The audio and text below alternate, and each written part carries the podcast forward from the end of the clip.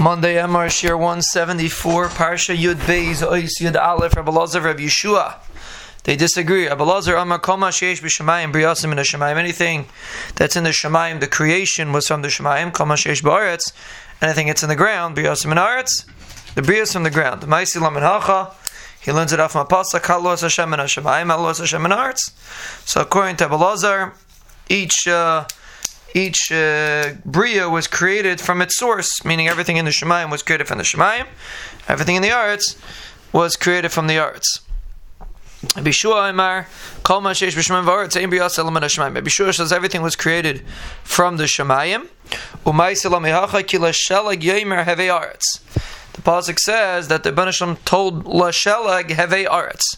And we darshan Ma Shelag Av B'Shav Yaseh B'Aretz, Ein B'Yas. Even though the Shelag is on the ground. It's it, there's a tziva that it should be on the ground. It falls on the ground, but it still came from the shemayim. Everything that happens is sourced in the shemayim. So that's Rabbi Yeshua's shita. He says everything is sourced in the arts. We compare it to Geshem.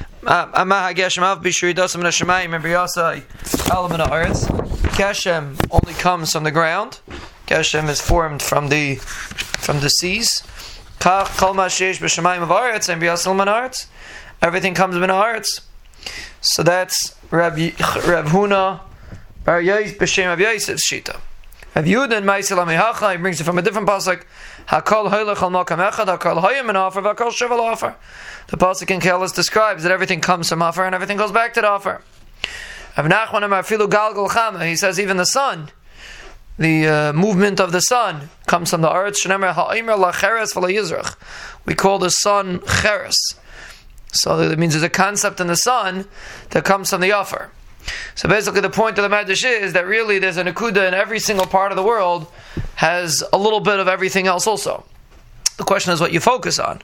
But uh, every part, things from the Shemayim have parts of Shemayim in it, some Aretz, parts of Aretz, and vice versa. That's why Belazar focuses on the Shemayim aspect. The Bishua says Aretz.